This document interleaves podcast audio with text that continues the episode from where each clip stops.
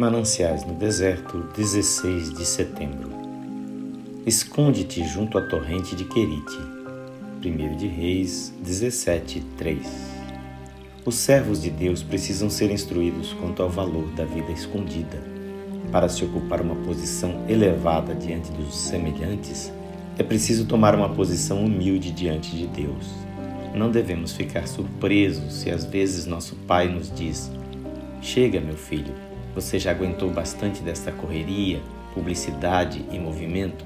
Retire-se daqui, esconda-se junto ao ribeiro, esconda-se no querite do quarto da enfermidade, ou no querite do luto, ou em alguma solidão, no querite do qual as multidões se afastaram.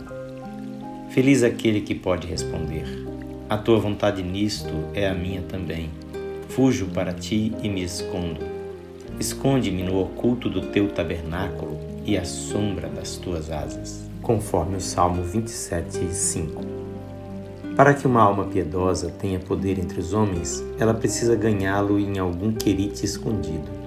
A aquisição de poder espiritual é impossível se não nos escondermos dos homens e de nós mesmos em algum lugar oculto onde possamos absorver o poder do Deus eterno como a vegetação que absorveu por longas eras a energia do sol, agora a devolve através do carvão em brasa. O bispo Andrews, um servo de Deus, teve o seu querite, no qual passava cinco horas diariamente em oração e devoção. John Welsh também, o qual achava mal empregado o dia em que não passava de oito a dez horas em comunhão particular. Davi Briner teve o seu querite nas matas da América do Norte. Christmas Evans o teve nas viagens longas e solitárias por entre os montes de Gales.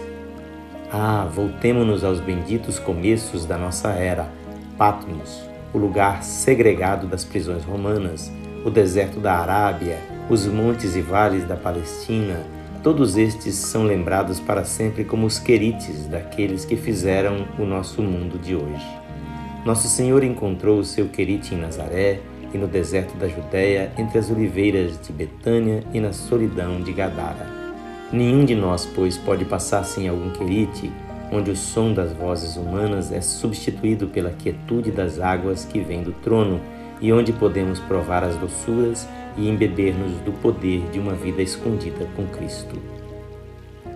Que o Senhor Jesus abençoe a sua vida.